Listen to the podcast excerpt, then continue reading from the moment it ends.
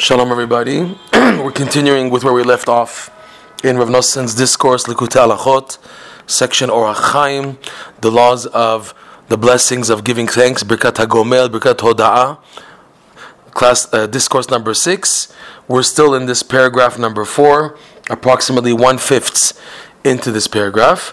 Just before we continue, uh, where we left off yesterday about the Chalot Matzot, the first group of ten of the four groups of bread, types of bread that came with the Thanksgiving Korban in the Beit HaMikdash, when a person had the obligation to give thanks to Hashem. So we said, we spoke about yesterday about challah.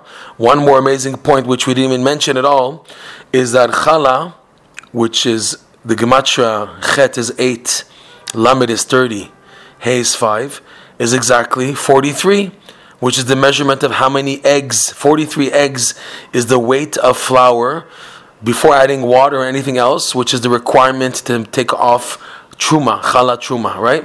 Just uh, that's one point we didn't mention yesterday. Now Rav Noson is going to explain the second group of the four categories of bread brought to the with to the with the sacrifice of the korban todah. These are called rekikim. But just to recap a little, of the idea that Rav Nosson is going to go into from lesson 24.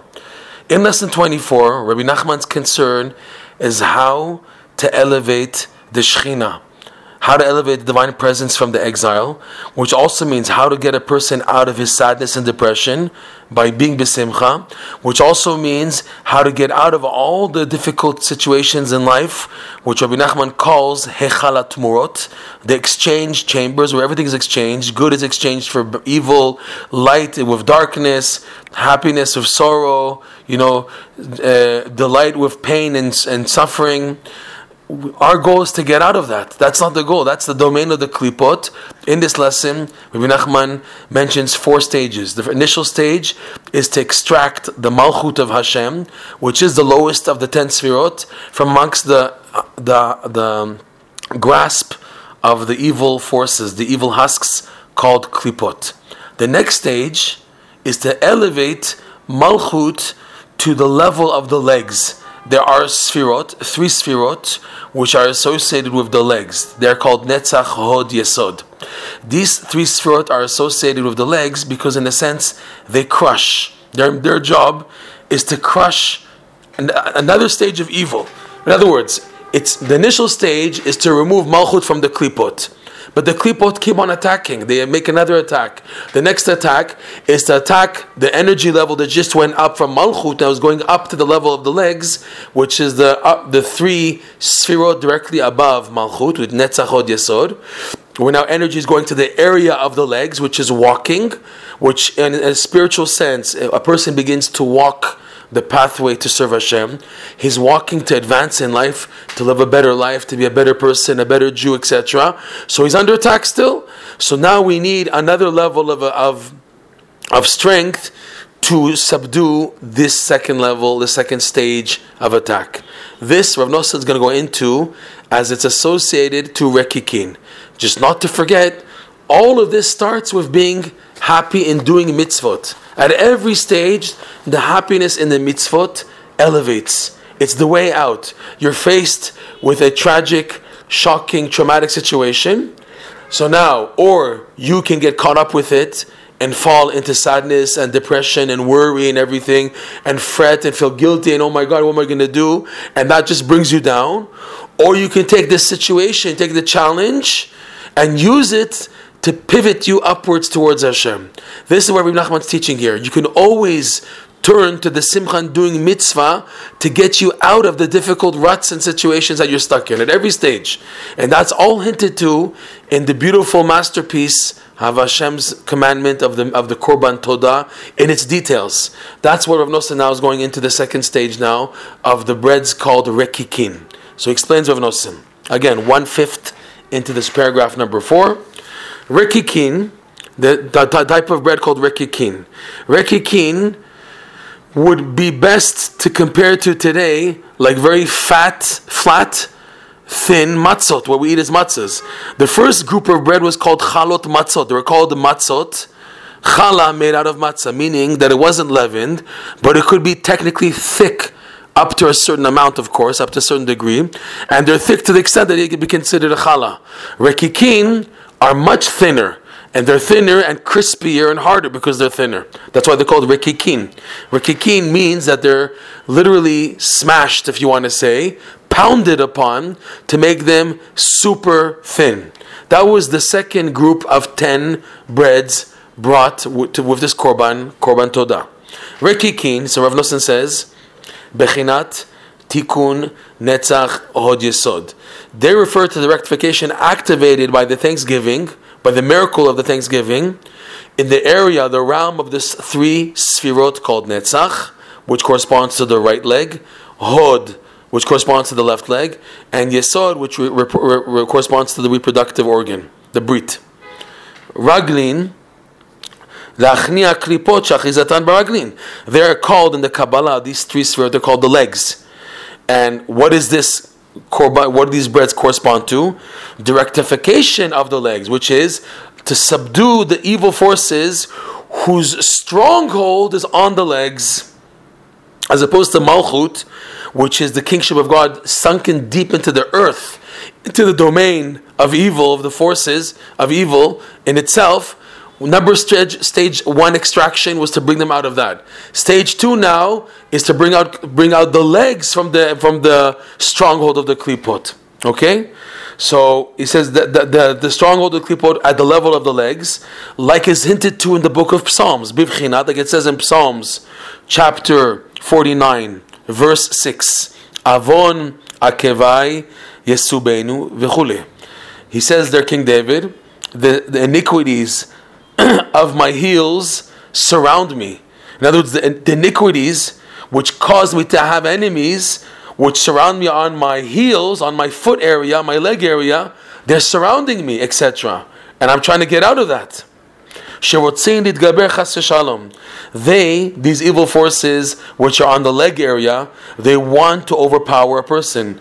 This is hinted to, get ready for this verse, from the book of Daniel chapter 7, verse 7, which is referring to the vision that Daniel had of the four malchuyot, the four kingdoms, represented in four types of wild creatures, wild animals.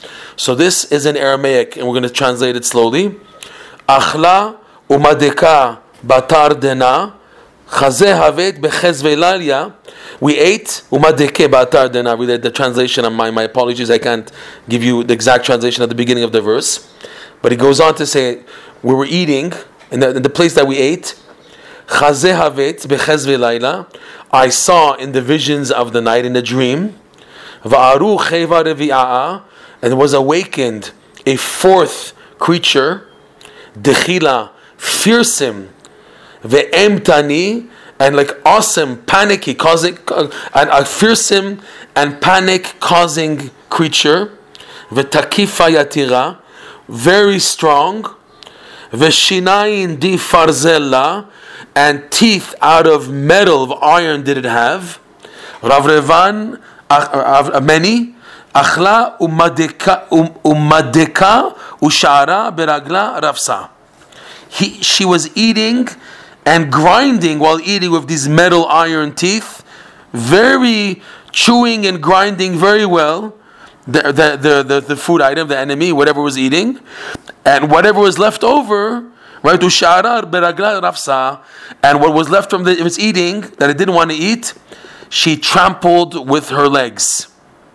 So Rav Nosson's pointing out that this is referring to the evil forces. They try to attack a person with their fear. They try to swallow up and chew up a person, right? And his spirituality and the holiness and what's left he tramples upon. Tramples upon meaning there's no use for it, so they try to get rid of it with the legs. So Rav Nosson says this part of the verse is an indication of the evil forces which are on the leg area. They want to trample upon a person's holiness, a person's essence, to prevent him from advancing. Okay? And the trampling of the evil side is to prevent the holiness of the legs to be extracted and to advance. אבל הצדיקים שהם בחינת משיח, שעושים המצוות בשמחה ומזכין את את ישראל לזה. This verse from Daniel is referring to the evil forces who attack you with the leg area. They use the legs and attack the legs, the leg area. That's what he wanted to say. Rav Nosson says, though, on the other hand, the tzaddikim are the exact opposite of this. The tzaddikim who represent Mashiach, they're the representation of Mashiach, and these tzaddikim represent Mashiach. Their quality is that they do, these people, they're called tzaddikim because they successfully do the mitzvot with joy. And they bring that success of their doing the mitzvot with joy, they brush it off and bring that merit to the rest of the Jewish nation. And they try to bring the rest of the Jews also to do this, to do mitzvot besimcha as the way out of this fourth creature which Daniel saw from in his vision. Vihadekem. These tzaddikim, or the concept of Mashiach, they can subdue these fourth category of creatures vision, envisioned by Daniel. They can subdue them and make them yahadekotem means to pound them to make them super super s- s- thin. Okay, bivchinat, like it says there in Daniel, another verse in an earlier chapter, chapter two, verse forty-four. Tadek v'tasef kol ilain v'chule vehi tekum le'almaya v'chule. Renoson's not bringing the whole verse; he's bringing pieces of the verse there. Okay, the first part tadik v'tasef kol ilain the king, it's referring to, they're speaking about the kingship, the kingdom of the king of Mashiach. She, that kingdom, hititchan utchalet kol elu amalchuyot.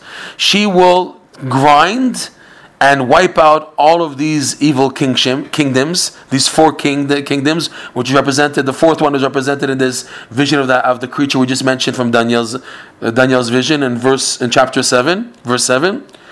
And at the end, the king, the kingship, the kingdom of, of Mashiach will be erected and standing. Takum is standing of the legs forever. So Rav Nosson saying that the kingship of Mashiach, which is referring to the kingdom of the tzaddikim, who are able to have the quality of Mashiach, of extracting the malchut from the exile by doing the mitzvot with joy, they will succeed and by doing that, they succeed in pounding, crushing, with their legs, in other words, all of these evil kingdoms. And it stands, the idea of now standing and not being crushed forever. Rav Nosson says now, rekikin.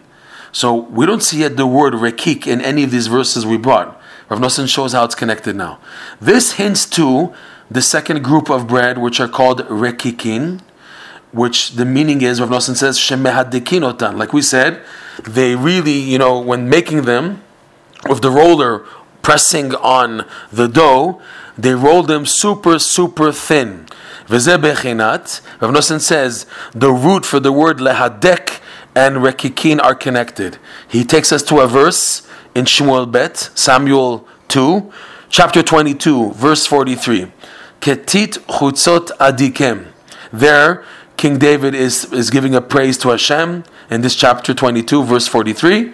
He says, Of my enemies, like tit, which is like muddy, uh, dried up earth, chutzot, ketit chutzot, like the tit, the mud, the earth, the earth, the mud which is dried up, which is on the outskirts, I will pound them, adikem. Okay?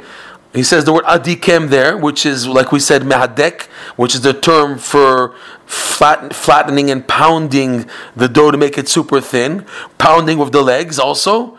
So he says, Rav Nosson, as is brought down in books of Hebrew grammar, shehu b'machberet rekikin, the gra- grammatical root for the word rakik and lehadek are synonymous, as is brought down in the books of Torah grammar by the scholars who write the, the meaning of the words. You have, for example, Minchat Shai, you have other, other, other explanations who bring explanations of the word. So you have Rikikin and Hadek are similar. So Rav Nosson comes to show that Rikikin and Hadek means is synonymous. So what applies here to smashing with the feet, the idea of Lahadek, hadikem, right? Rav Nosson brought a clear verse from King David, ketit chotzot hadikem, that I will grind them and smash them and pound them, right? Uh, that's what the term, term lehadek. It's similar to rekik, which applies to bread with food. You don't say lehadek necessarily for rekikin, because that's in the, the term of smashing and pounding when it comes to food items. Lehadek is with the legs pounding an enemy, smashing the enemy to the ground with the legs, like the verse from Daniel, the two verses from Daniel, and the verse here from Shmuel Bet. Rav Nosson says they're connected. One applies to food, fine. The other one applies to an enemy, but they're synonymous, as is brought down in gr- grammatical books of, of Torah Dikduk, the grammar of Torah words. Okay? Valken, therefore, Ne'emar bahem, we now understand why it says regarding these ten loaves of rekikin, these super thin matzot, it says in Vayikra chapter 7, verse 12, Meshuchim bashemen. They were anointed with oil. In other words, after making them flat, the Kohen would dip like a brush, or his finger even, in the olive oil and spread it over these rekikin, these thin, thin, like thin crackers, these thin, super thin matzot. What's that? What's the uh, meshuchim that they were like anointed? Why the term meshuchim? לרמז על בחירת משיח שהוא יהדק את הקליפות שרוצים להדק הכל שאחיזתם ברגלין כנם. That the Torah uses the term meshuchim bashamen and not spread over another word like uh, limzog or to pour another another possible word to, to use to express that they're covered with the olive oil but rather use the word Meshuach, which is similar to Mashiach. Mashiach is called Mashiach because he's the anointed one with the anointing oil, the anointed oil for the kings, and King Mashiach will be anointed also. So Rav Nosson points out it's hinting to the verse from Daniel about those tzaddikim were able to smash and crash and stamp upon the enemies. Like we said, right? The verse was. Tadik v'tasef kol ilain v'hi tekum la'almaya. The kingship of Mashiach, which is mentioned earlier in that chapter two of Daniel, will sta- crush the enemies and be and be firmly grounded and standing for eternal for eternity. Okay, so that was that verse referring to Mashiach. Here by the Rekikin, you find the same word Mashiach, and that the usage of the word Meshuchim Bashamin, they're anointed with the oil. So Rav says it's a hint to that the whole concept of Mashiach that he will stamp upon, smash, and pound, grind tight, tight, tight, very well the evil forces that, wa- that, that, that, they want to, to stampede and trample upon every, everything else. The, whose, whose stronghold is specifically in the area of the legs, like we saw in that verse from Daniel, uh, where he's depicting this fourth scary creature. Ki'ikar milchemet Mashiach bivchinat raglim. Rav Nosson gives us a rule, because you should know. The main battle of Mashiach will be in the area of the feet, of the legs. Kamuva, as is brought down in the Zohar, Pekude, Parshat Pekude, page 258a. He says there that that's the main battle of Mashiach in the area, the domain of legs. Katuv, like it says also in the victory of Mashiach when he finally comes in Zechariah chapter 14, verse 4, V'amdu raglav bayom ahu And on that day, his legs will stand on the Mount of Olives, etc. That's the, the, the, prophecy there in Zechariah. So all this, Rav Nosson says that this is the key for the Mashiach, is subduing the legs subduing the evil legs which try to trample and stampede upon us. And what we do is we elevate the legs from their stronghold, and then we are able to overcome them with our legs. And this, Rav Nosson says, and Rabbi Nachman says in this lesson, is all through simcha.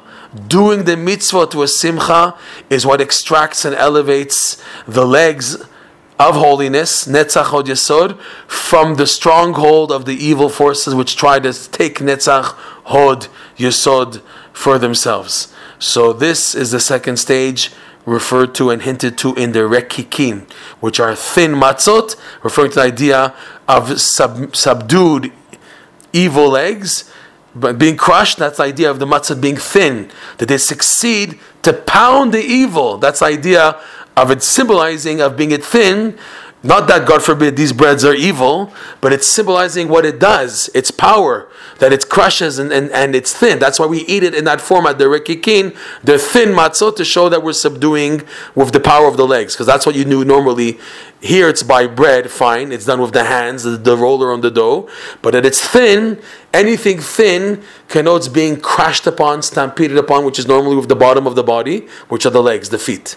This is the idea of the rekikin, the second group of breads in this Korban Todah, showing what has been rectified, the next stage, which has been rectified thanks to the miracle, which is due to giving thanks, which is an expression of simcha, the gratitude, the joy in gratitude, God willing.